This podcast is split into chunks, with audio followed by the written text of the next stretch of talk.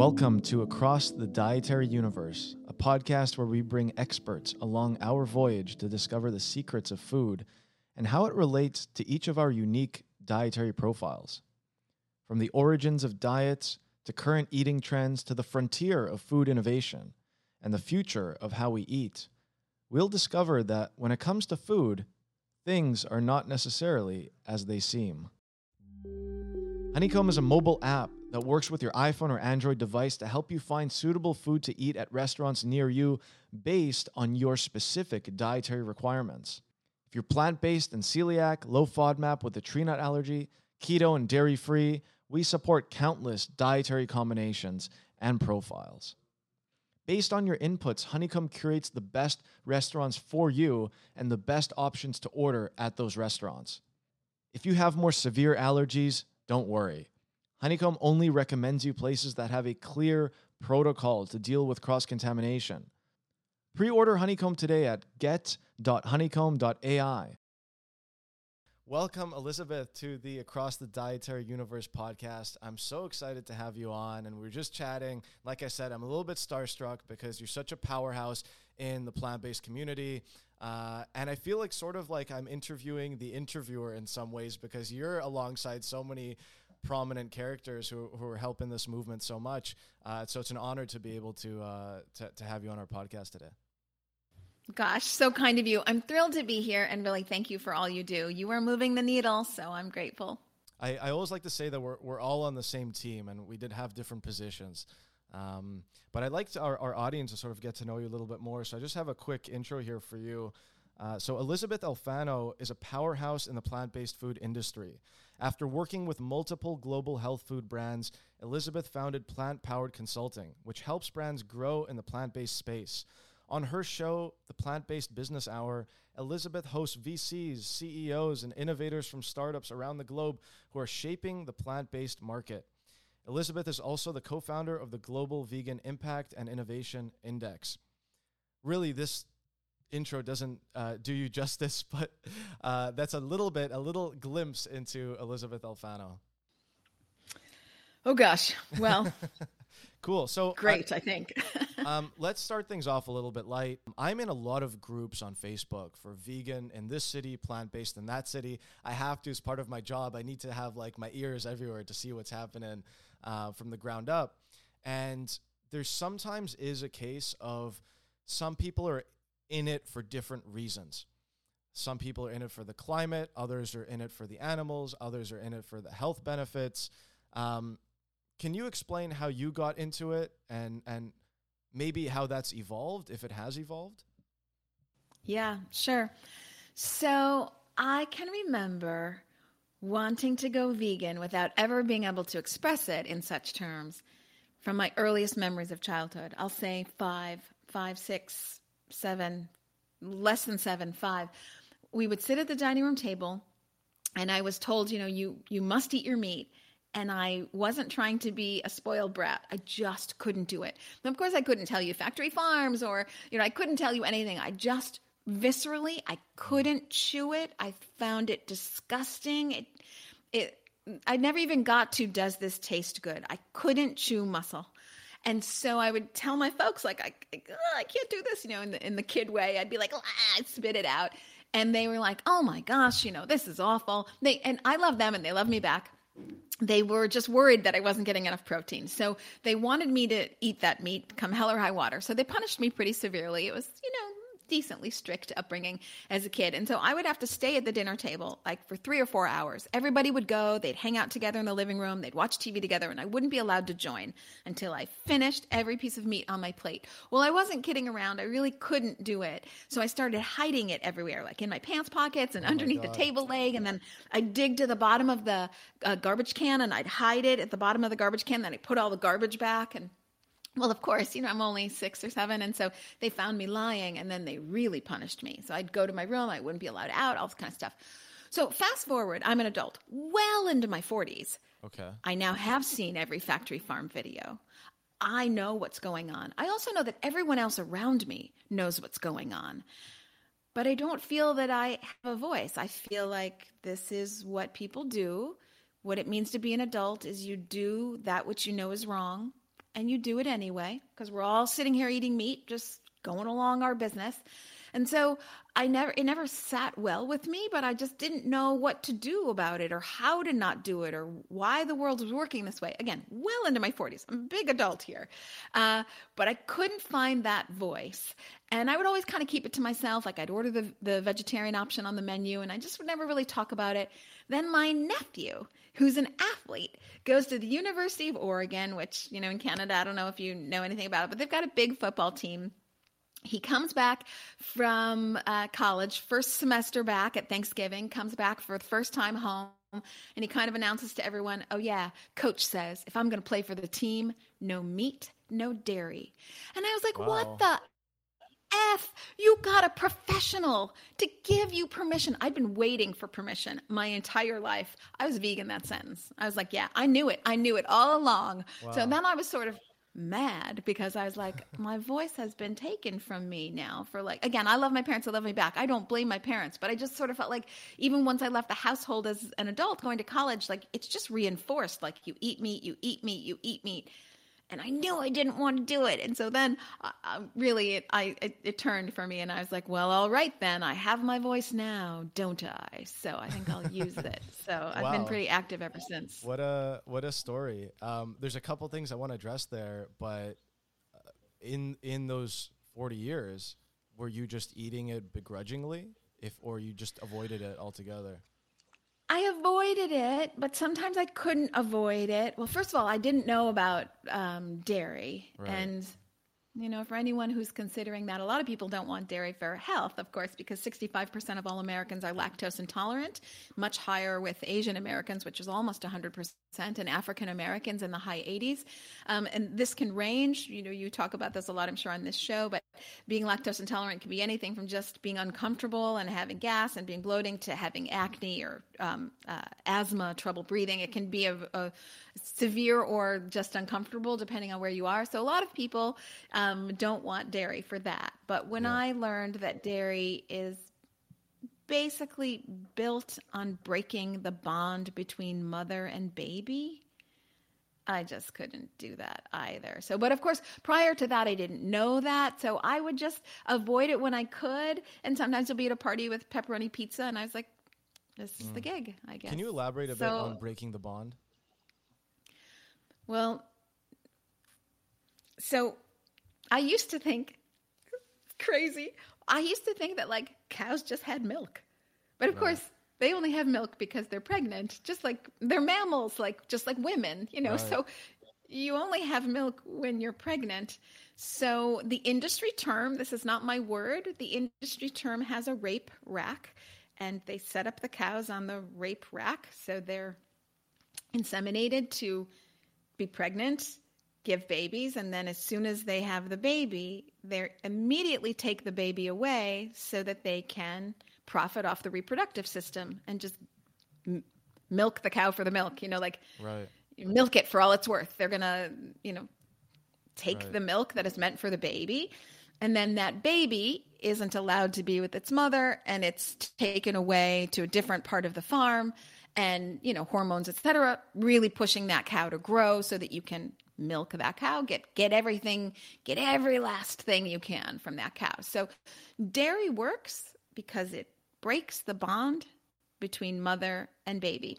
So it's very hard to have like a positive thing to say about that but i will say here's a positive thing. I try to be positive I don't care if you're Democrat or Republican. Yeah. Everybody pretty much disagrees with breaking the bond between mother and baby once they know about it, yeah. you know? So that's, it's like the one thing in the United States that, um, and I get this from the um, Humane Society of the United States, Josh Balk, who was on my show, the Plant Based Business Hour. And it's like the one thing that um, Democrats and Republicans can both agree on is they're both against animal cruelty. And most people don't know that dairy is inherently cruel, but it is inherently cruel because if you know anything about cows, which I, I'm not an expert by any means, but I I've just been learning more and more. Right. You know, they have complex familial structures. Those mothers are in constant grief for not mm. being able to be with their baby. It's just awful. I mean, in a way, it's almost like, God, the meat cows almost have it better because they're killed. They don't have to just perpetually be pregnant. Yeah. You know, that's it. You're you're pregnant your whole life. You're pregnant, your baby's taken. You're pregnant, your baby's taken. It's a constant life of hormonal anguish. I, I don't know. Right. So I don't want to start this yeah. this interview on, on like a negative well, you know point, what? but um, I think it's important for people to know because it's so easy to label. You know, v- vegans. It's gone through uh, the vegan movement has gone through a huge evolution. Like I remember uh, way back when, when I was growing up, that if you were a vegan, it's like oh, like it's like a, you're a meme. It's like you're a vegan and you need to tell everyone about it and you can't shut up and you're protesting and you're this and you're that. But but people are starting to come out of I think what I can call like it, it this all is contained all the problems that you just described are, are living in this ethical blind spot that we're willfully just not looking at right? We know it's there. We just don't want to address it. And people are happy to just continue on. And they know it probably exists. And nobody, like you said, really is super happy about torturing animals, right? No one's, no one's, but but they just won't address it. They pretend like it doesn't exist. And so I think now as it sort of comes to the forefront, people are starting to have mixed feelings about it. People who are uh, who are not vegan are starting to say, well, this isn't quite right. So, you know what? Maybe they're going to dabble a little bit in this space and take baby steps into discovering what is this movement all about. It isn't about, you know, telling all your friends and being annoying and blah, blah, blah. It's really about something bigger. It's about helping humanity maintain its ethical foundation right? And that I, has. I love that you say that. Yeah. I love that you say that because that's exactly what I was experiencing. I was, you know, well into my 40s, as I said, and I was looking around and I was like, but hey, everybody, we all know. Like, why aren't we? Why are we pretending we don't know? We all know what's out there. When I went vegan, I was like, okay, this is going to be great. I finally get to do what I want to do, and I'm probably going to lose a little weight, which I did. But I hadn't realized that I would get this extra boost of energy. Some of it came from better diet, but a lot of it came from I hadn't realized how carrying around this inconsistency by not living my life by the values that were meaningful to me mm. what a heavy burden that is wow. so in one way you think like oh well you know i'll just i'll ignore it i'll eat my meat and dairy because you know i don't want to think about it Ugh, who wants to think about factory farms no one does me included but that comes at a cost because pushing that down to pretend not to see it builds in you and it's like you're carrying around heavy furniture and when yeah. i didn't have to do that anymore when i could be like i'm not contributing to that amen i really got like lifted i don't yeah. have to carry that around anymore so you know wow. you you talk about you know we're doing something for the ethical fabric of our society um, but we're also doing it for us. I mean, I'm doing it for animals too, for sure. But like, I got this huge lift, you know, better health. You know, who wants colorectal cancer? Nobody. Yeah. Nobody wants colorectal cancer. So, you know, and definitely not. Yeah, you know, so you get um, these huge benefits, and you're also helping animals, helping the environment, help, helping the ethical fabric of society. So it's like win, win, win. Right. I, I think what has started to happen, which is which is quite interesting, and and we'll get into the business side, um, but but people are able to engage with the plant-based community with plant-based products without having to fully transition to plant-based without yeah. having to renounce everything else that they do and that is starting to work in huge favor for the plant-based community and the vegan community because it's like try before you buy right? You can go and you know maybe you're going to go to A and W. In, in Canada, we have a uh, I don't know if you're familiar with A and W. It's a big chain in Canada, and you know they launched the Beyond Burger a few years ago. Um, yeah. But it's weird because you go get the Beyond Burger and they're, they're, they have mayonnaise on it and there's cheese on it, and but there's a Beyond Meat. So it's like one step in, okay, the meat is gone. The cheese is still there. The, the mayonnaise is still there, but the meat is gone. Now you can try this. Say, wait a second, this is like, you know, not really a huge deviation from, you know, the beef. And then the next thing, maybe, uh, you know, at a different restaurant, you're, you're trying out the plant based cheese on a pizza. This didn't exist before. It was always like, you know, I remember the, the older vegan restaurants were like these raw vegan restaurants and you had to go there and it's like well i'm gonna stick with my italian restaurant you know yeah 100% yeah it's so fun that i mean ultimately the market's going to reward optionality mm-hmm. because consumers like options. Yeah. So I'm seeing less and less, although it's still there, but I'm seeing less and less this resistance from, let's say, the mainstream public about like, oh, what does it mean if I try a plant based burger? Have I, you know, am I now a vegan? I don't see that sort of deliberation going on in anyone's head. I see more like, I'll try it sure. Yeah. You know, no big deal. I'll like taste it here. I'll try it there. I'll I get to dabble in more stuff. I have more options. Consumers love that. Yeah, it, it's it's really uh, it's really a great phenomenon. I'm so excited to see it, you know, grow, uh, you know, significantly significantly over the last like five years.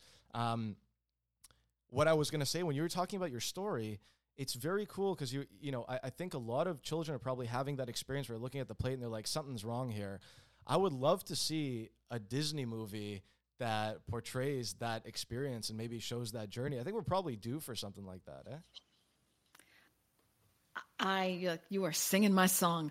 I can't get behind this enough. I'm actually working with a group on something like this. I think a lot of people feel the same maybe it takes a step of like a pre Disney and we launch a series on YouTube and people are working on this. So I think yeah. there's a lot of push from Gen Z that these ethical stories need to be told. Yeah, it's it's uh, it's super interesting, and from my perspective, I, I deal with so many restaurants with so many different people. Even our our application is for every you know every type of diet and multiple diets. If you're vegan and you have a tree nut allergy if you're vegan and you want to be in a keto diet if you're keto and you want to find this thing or that thing we call ourselves diet agnostic. It's, it is like you said all about optionality and finding exactly what you're looking for eh, eh, in the marketplace. However as I look into the future, you know, I'm a technologist. I'm a huge fan of technology, and you know, looking at the companies like uh, like Beyond and Impossible, and you know, uh, so many companies. Of course, many of them which you, you have interviewed already. Um, it does look, you know, the, the horizon that we're looking at s- seems that over time there will be uh, less of a need for animals in you know the greater uh, food economy.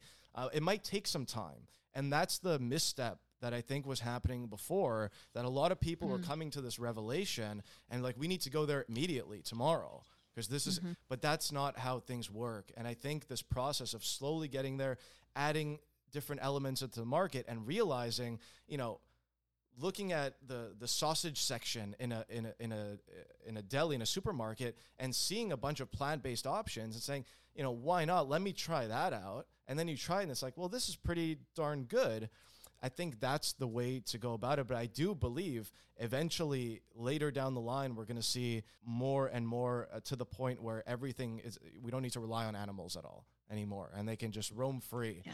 Uh, but the journey to get there is a little bit tricky, I would say. Would you agree with that? Yeah. So I've got lots of comments on that.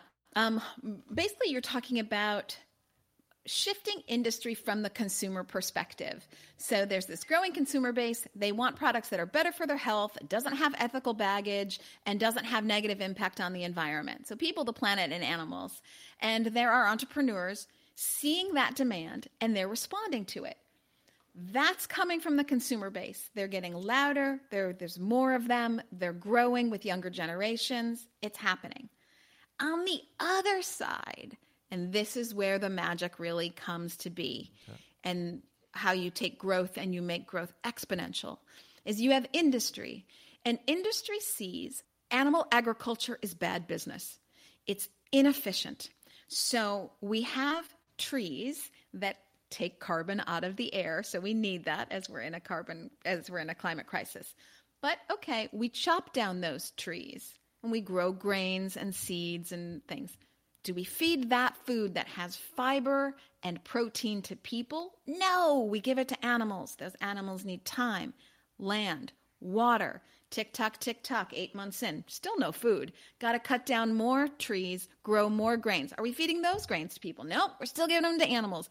You're looking at like a year and a half, depending on chickens, obviously less, but you know, I'm talking about cows right now, but pigs, chickens, you know, you're looking at like two months to a year and a half, and that's pumped with hormones, so much that the chickens can't even walk. walk. Okay, I don't want to go down the animal ethical thing again. It maybe appeals to people, it maybe doesn't. But just think about yourself. You're taking in all those hormones. You're taking in all those antibiotics because, of course, those animals live on top of each other butt to snout so that we can make this bad economic equation work. We're doing it for the business. Does not work. By the way, we can talk about pandemics in a bit, but if you're living butt to snout in filth, really tricky to outrun a pandemic when factory farmed animals are slaughtered 80 billion a year for 7.7 billion people on the planet. So you got to think about those numbers. We're doing the math now. So 90% of the living, breathing entities on the planet mm-hmm. don't social distance and live in their own filth.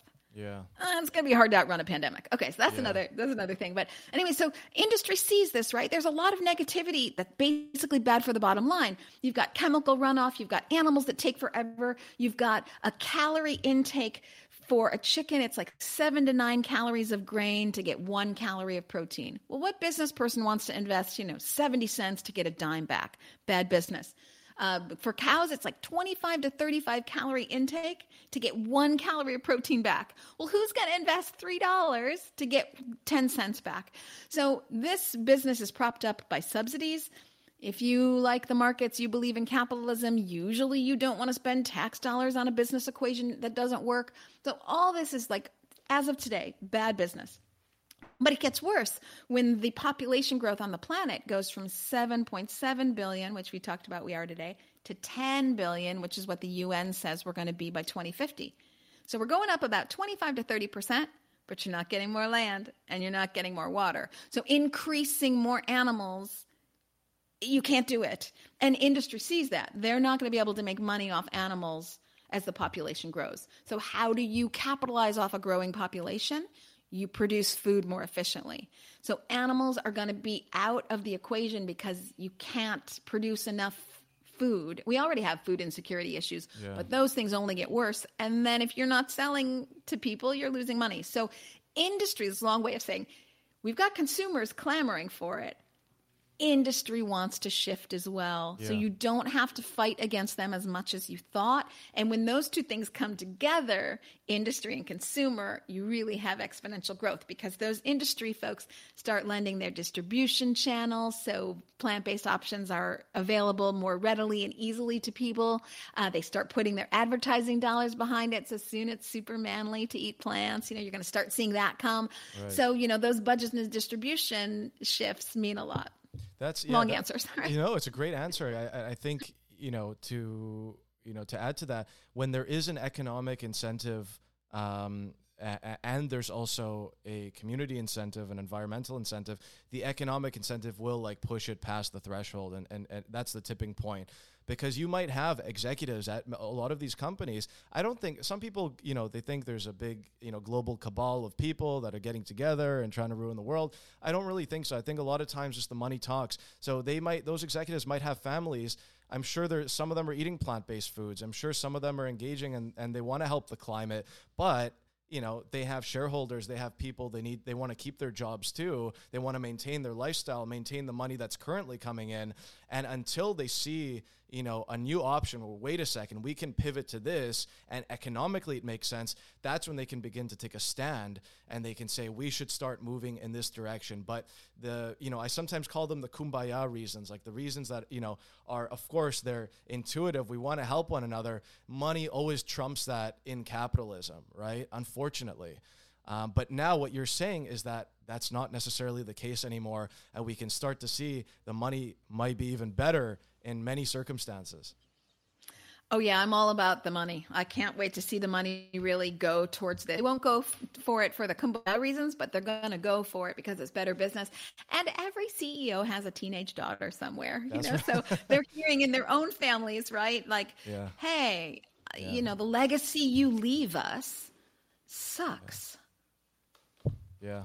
That's you know, it. it, it so, you know, point. you got to do better.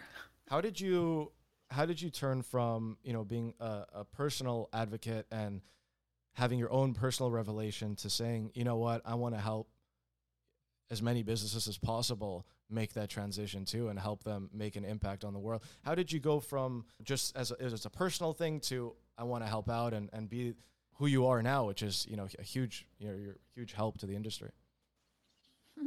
Kind of you to say. Well once i knew i wanted to shift I wanted to put every skill set I had behind what I knew to be true. So, and I always say, like, when you align your passions with your skill set, you know, bingo for you, you're like 125% of yourself. You're larger than life because you're, you're, you know, really that sweet spot of aligning your passion and your skill set. You, so you were in I just business. wanted to put you were in business before quite a bit, I imagine. prior. Yeah. Okay. Mm-hmm.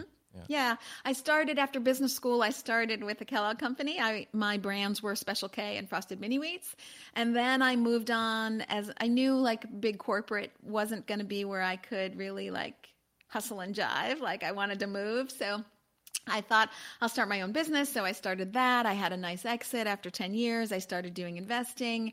Um, and then, you know, when you're an investor compared to an entrepreneur, you have so much time on your hands because, you know, an entrepreneur, you work seven days a week. So I was like, wow, I could actually take up a hobby here. So I started just interviewing people, still not vegan at this point, but I started just dabbling in journalism kind of because it was fun for me because I, I get to learn things from the people that I interview. And then I went vegan and I was like, oh, I think I'll put every skill set I have behind it. So I started the Plant Based Business Hour, which is what people know me for, but it's like where I put 2% of my time. I mean, the majority of my time is spent on plant powered consulting, helping brands, because that's my business history. So if I've got that skill set, then I want to put it towards what makes sense. And I want to see this succeed, sure, for the kumbaya reasons, but I really want to see this succeed for the business reasons, because I know that will move the needle in a long lasting way. Right. And we're looking for permanent shift of the global food supply system. It's a big lift. So I think business can do it the best. Yeah, no, that's a that's a great answer, and I'm uh, 100% in, in agreement with you. You've spoken to many food tech CEOs, um, both on I imagine on, on your on your podcast and in your practice, uh, like you said that you're doing most of the time. Um, are there any that that stand out to you that you sort of want to share? Well, okay, this is going to sound so cliche, okay. but I, this was a really good story. I have okay. to say. I'm originally from Chicago, although I am in Los Angeles today. I split my time between Chicago and Los Angeles. So Chicago used to be meat packing capital of the world. So because of its central location, right. trains would come in with live animals. Quick, quick note: I have to educate when I have the chance. Yeah, so this it, is it. one of the reasons that we we say and has been um, officially determined that animal agriculture is the leading cause of climate change because it's not just the burps and farts of the sheep and cows which are the the biggest offenders there but it's also that cost of shipping meat and live animals yes live animals are stuffed into box cars and shipped everywhere. Really heavy, right? Vegetables and grains so much lighter. So you've got the transportation cost as well as the emissions and um, other things. So, anyways, back in the day, post World War II, they weren't thinking about that stuff, of course. And Chicago was the center where they would um, ship in, train in all these live animals, slaughter them, and then they would train them out, you know, or drive them out um, as butchered animals. So lots of transportation costs there. So Chicago's this hub, particularly for sausage. It, it, came to be known for sausage. So when Beyond Meat launched the Beyond Meat sausage, which hands down is my favorite sausage, um, they decided to launch in Chicago. So because I have this Chicago connection, and I was doing a lot with WGN Radio Chicago, major historic radio station. I worked for them, bringing a vegan radio show at the time. Anyway, um, I said, let me interview Ethan before the press gets it because of the Chicago connection. Please be on the Plant Based Business Hour. We'll be first with your sausages that you are launching. So Ethan said, I'll do you one better. I'll come over to your house, which is where I was recording from. This is pre COVID, so we could all hang out together. We were doing the recording in person. He said, I'll do you one better. Not only will I come to your house for the recording, I'll make the sausage.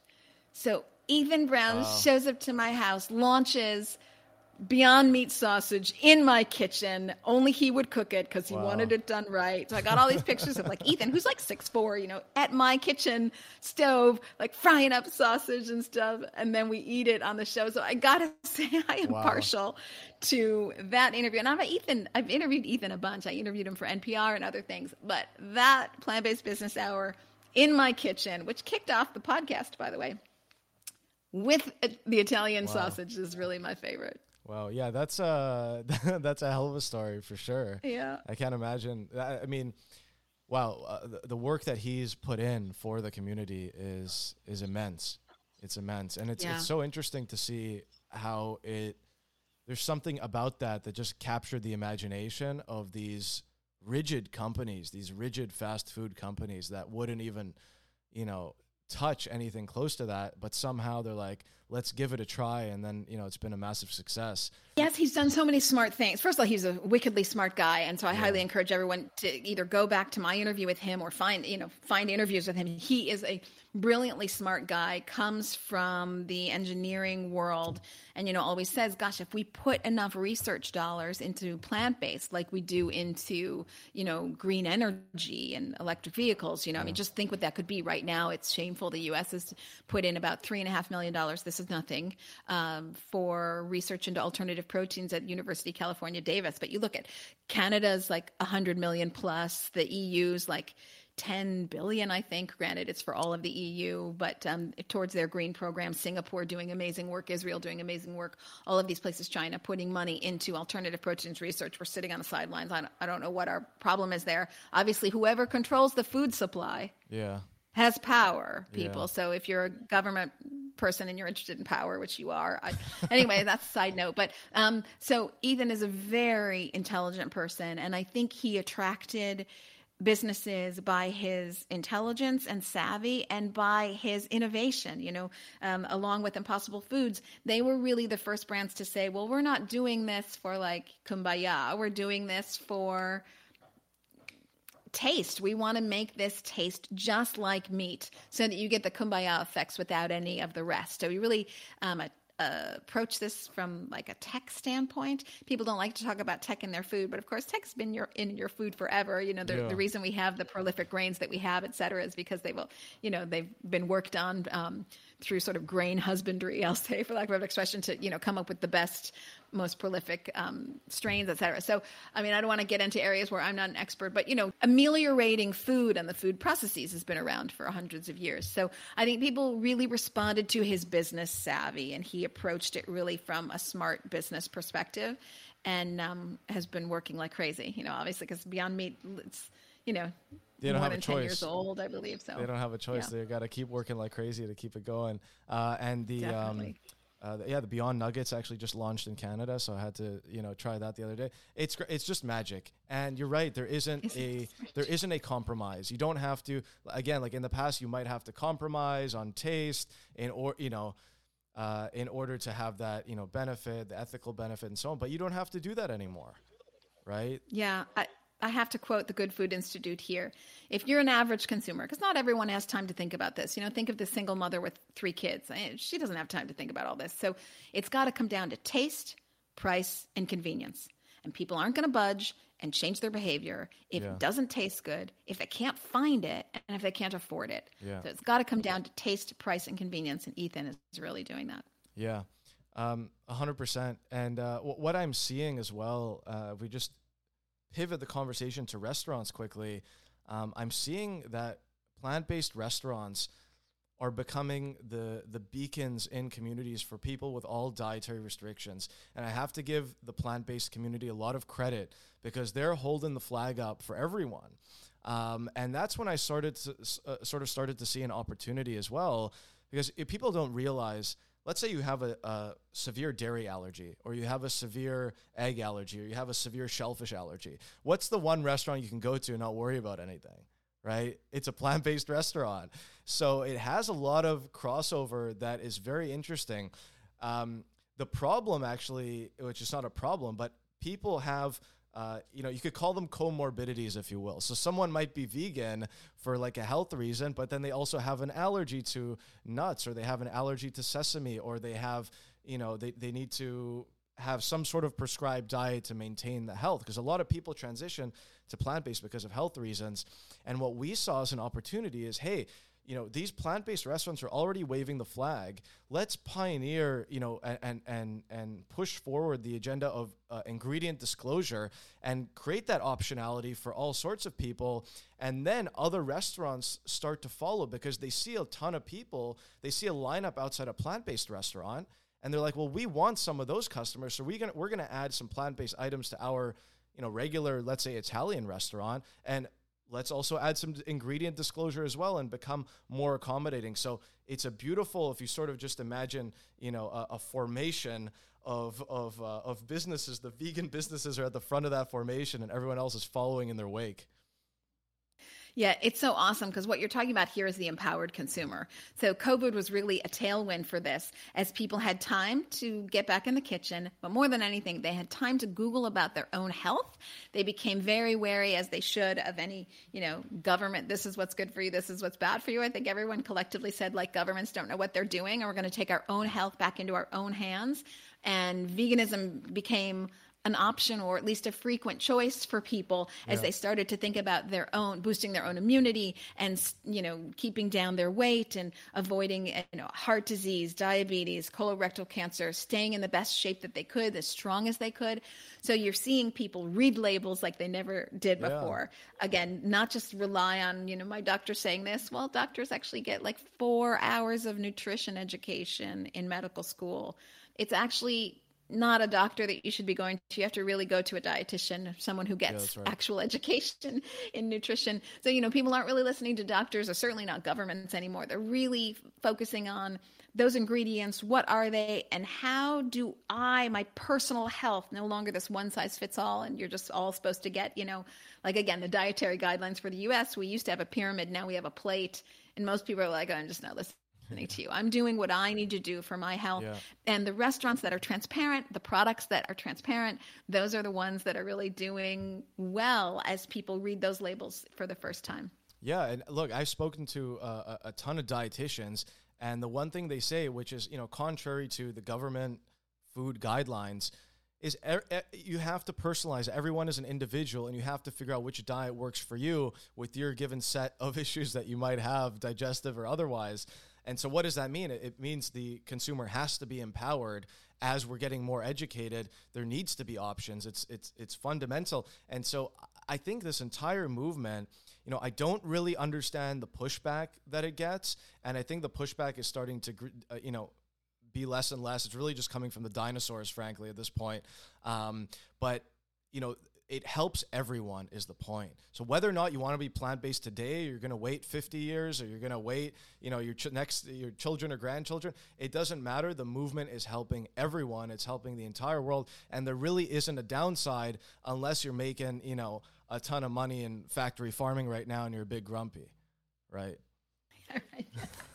yeah, and and and you are a very particular person. And we can talk about farmers in a second because this actually helps farmers in, as well. Right. Doesn't help the big corporate conglomerate yeah, that yeah. has bought out a bunch of small farmers and their ethics isn't really where, where they're focusing their energies. But for the small farmer, shifting from trying to get a fair dollar price for the hard work of raising animals for then ultimately slaughter, they could do much better with mushrooms and other crops. So again, I'm not the expert here, but that right. optionality for them would be a relief as most of them are crippled with extreme debt. The life of a farmer very hard. This would be again consumers like optionality. This would be opening up their options for other ways to make a, a decent living as they should do. Um, re- respect and props out to all the farmers. But I want to rip off of what you're saying. Two okay. things. So first of all, when you talk about like the vegan restaurants being like, "Hey, this works for everybody," I think of the, you know, because whatever dietary thing you need, you know, vegan's going to pretty much do it for you. I remember the Physicians Committee for Responsible Medicine, and if you don't know who they are, go to Physicians Committee for Responsible Medicine.org or .com, often referred to as PCRM they were trying to work on something called the universal meal for airlines. So rather than do like you go to an airline, it's like, is it halal? Is it kosher? Is it, uh, you know, no, wheat, no gluten, no meat, yeah. no dairy, no, no, is it, you know, just do there are some foods like vegan that end up working for everybody. And so they're really pushing for this kind of universal airline meal that has you know two or three choices. You still have optionality but you don't have to go through the 10 like different religions and everything. Right. so um, I, I, I love that concept. And i think vegan restaurants are already doing that being this catch-all for so many individual exactly. needs and choices. Um, but i also just want to make one more comment. You're, you're talking about you know moving things forward like you don't really understand the pushback because with the exception of some grumpy folks otherwise this really works for everyone and i would say like if you can't get behind this at least a little bit to try it and make it you know part of your your smorgasbord of what you have every week. You know, we eat lots of stuff, you know, in a week. You know, if you don't at least work it into part of what you're doing, you're only hurting yourself. You're, I mean, you're only working against yourself. So I think that's why more and more consumers are not really slamming vegans anymore. They're just sort of saying, like, yeah, I can do plant based sometimes. Yeah. Yeah, well, I mean, it, it's also an, uh, uh a network effect too, because you start to have friends that when they go out, they're ordering, and then maybe you're trying what they have, and you're like, well, that's not so bad, actually. Yes. yeah, yeah, hundred percent. What What are the next things that we can see in terms of you know uh, restaurants, for example? I mean, maybe this started with coffee shops really, where we started to have the soy option instead of the milk option, right? Uh, and then it became almond milk, and then it became, you know, uh, other nut milks, and now you have oat milk. Oat milk is like the most popular, I think, uh, non-dairy alternative. And at restaurants, we're seeing okay, the the plant-based burgers we see a ton, even like a random bar, right? You go to a bar and it's like, oh, yeah. they have this plant-based burger there. Um, what is the next thing? There, there's some restaurants have cheeses. There's this one beautiful Italian restaurant in Vancouver. They have a plant-based cheese on their pizza, which I helped them sort of pioneer. I'm like, guys, you're in a plant-based community you're in a plant-based neighborhood. Add a plant-based cheese option. I guarantee you, it's going to sell. They did it, and lo and behold, people are buying it. It tastes amazing. What is the next thing? We have meats, we have cheeses, we have alternative dairy options. What do you see as maybe the next thing coming out? Seafood. I mean, first of all, we do have to nail cheese, right? So some plant based cheeses are better than others. So we're going to yeah. see cheese really, um, and I think fermented proteins are going to play a big role here. Um, if you don't know what that is, we can we can talk about it a little bit. But I do think we're going to see the amelioration of cheese. And then you're going to see the dawn of plant based seafood. And that's going to take a bunch of of forms. So either the plant based version or the cellular version. That's going to take a little bit longer. But um, basically, I, I used to think that cellular agriculture, so the growing of animal meat, just what we need, right. just the parts that we need. So not the waste of like the tail and the hooves and the blood and this stuff that maybe we weren't using before. But if you just are growing what you need, I used to think that that was the death of animal agriculture. And I, know, I no longer see it that way. I see it as the natural progression of animal agriculture. So, with everything, we strive to make it better as the industry grows. So, if you think that we used to have, you know, landlines and then we moved to cell phones that were like as heavy as a brick, and then we moved to like flip phones, and now we have a smartphone. We still talk on the phone though. So, a cell phone isn't the death of talking on the phone. It's just an amelioration of how we do that. And the reason we switched to smartphones is because it's more efficient for us. It serves us better. Right. When's the last time you waited in line to develop your film at a Walgreens? Probably a long time ago because you've moved on to digital photos. It's not because you spit on your history and culture that things are changing and right. you don't want to recognize the pictures that your grandmother took of you when you were a baby. Right. It's because it serves you better. So, you know, as we move towards a system that just works better for us, uses less land, less water, less resources, less time, has less chemical runoff, uh, emits less greenhouse gases, doesn't have hormones, doesn't have antibiotics, better, no pandemics. Um, and, you know, we haven't even talked about like what's it like to be a worker in a slaughterhouse? Could there yeah. be a worse job? Is there any surprise that alcoholism and post traumatic stress syndrome run rampant in those communities. So, you know, you don't have all this with cellular agriculture. So I just see it as like, duh, the next step to doing things better, just like right. the smartphone. So how much how much of a wait do you think there is for some for the lab grown seafood before we see it in, uh, on our plates? So I think there are testings happening now with like five investors. They're getting to taste test the first stuff. I think for the average person to see it on you know singapore already has a restaurant or two and israel has one restaurant. So you have these small quantities dabbling out there. I think you're looking at 10 years before yeah. people can order it on a menu. Yeah because right now you're seeing yeah. like you know your salmon lox vegan alternative is made out of carrots right? It's like a carrot lox is what what we typically i love her. So shout out to aki. You're talking about aki Save Da Sea right I'm I'm no, I think there's a few brands, but, but sh- please feel free to shout oh. out. Yeah. Oh yeah, Save Da Sea. She's in Victoria Island. Am I getting that right? Uh, Vancouver Victoria Island. Island. Vancouver, Vancouver sorry, Vancouver Island in Victoria. Yeah. Sorry, sorry, yeah, Vancouver Island. Um, yeah, yeah, that's a great brand. That's a great brand too. I mean, I love that brand. I'm happy for. It. There's nothing wrong with that. I've had it before and it tastes tastes amazing. Um, uh, but I guess that, you know there is a bit of a chasm there between where that is and lab grown locks, if you will. Yeah. Yeah, yeah, A hundred percent, A hundred percent. So, um, I think it's going to be a while. I know Blue Nalu, which is a company that's made great strides in San Diego. Shiok Meats out of Singapore. Uh, you know, they're all starting to do their tastings. Um, I'm, I'm, holding Lou Cooperhouse, who's the CEO of Blue Nalu, to this. He said that I could be at the tasting in January. So I'm truly hoping to report back to you on uh-huh. Sailfish as of like the winter. Hope hopefully he'll still let me squeak in. Yeah. Um, I I think they're up and coming, but you know, scaling it, it's gonna take a while. Ten yeah, years, my friends. That's 10 always years. the well, you know what? We've uh we've waited a while anyways and we've come a long way. So um it's super exciting. Yeah. You're gonna have plant based options in between now and then. Oh, of course. So yeah, you're gonna have yeah plant based options, which yeah, I'm I'm really excited about the direction that that everything is headed. Um, I'm excited. You know, when I started my company a few years ago, it was about five years ago actually, and uh, you know we had to go through our own ton of R and D process just to figure out how do we interface with all these people, the variety of dietary needs, and all these restaurants who are not necessarily familiar with you know half of those dietary needs that are necessary, and sort of bridging the gap between the two. It's so cool to see.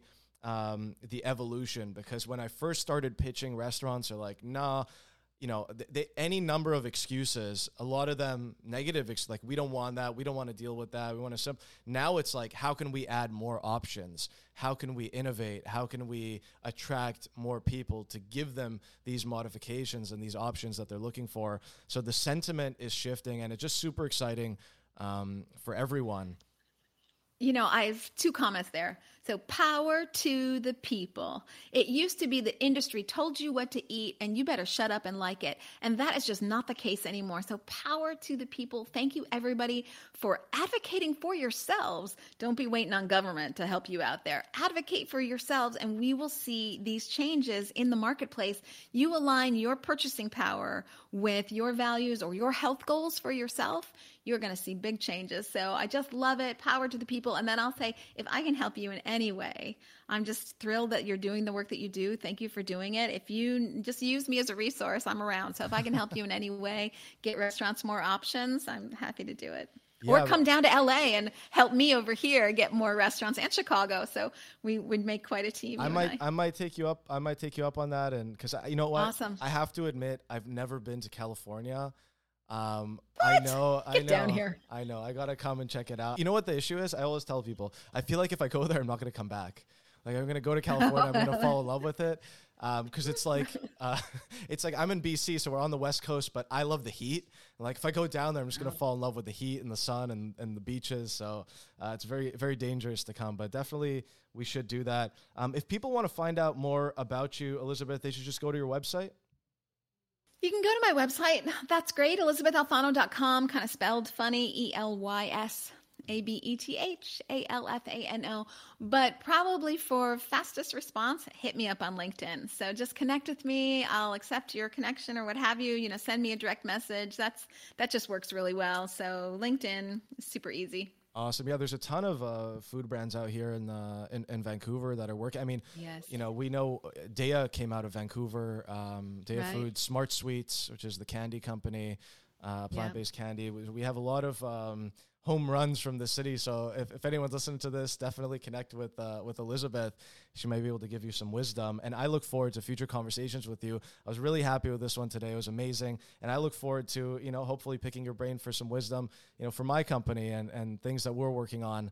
Um, and see how we can collaborate in the future. But Elysabeth, it was a pleasure having you on. Is there any last thing that you want to let the world know? I'd just be over the moon to collaborate. So, yeah, if I can be of help in any way, I'm looking forward to that. You got to check out Elysabeth Alfano's show called The Plant Based Business Hour. She speaks with venture capitalists, CEOs, inventors, analysts, entrepreneurs, startups, and leaders in the industry that are making an impact and launching new initiatives. If you want to keep your finger on the pulse of a dynamic, amazing industry, definitely check out the Plant Based Business Hour by Elysabeth Alfano. And you can check it out on the Elysabeth Alfano LinkedIn page. So to check everything out, go to elysabethalfano.com. I'll just say, you know, hit me up on LinkedIn, everybody. We can take it from there. And maybe I'll just words of wisdom or bit of inspiration for the plant based brands out there that are making such a difference. To all those founders and entrepreneurs, I'll say my very favorite phrase nose to the grindstone, eyes to the sky. Keep at it nose to the grindstone, eyes to the sky, and power to the people. Thank you, Elysabeth. Yes. Thank you.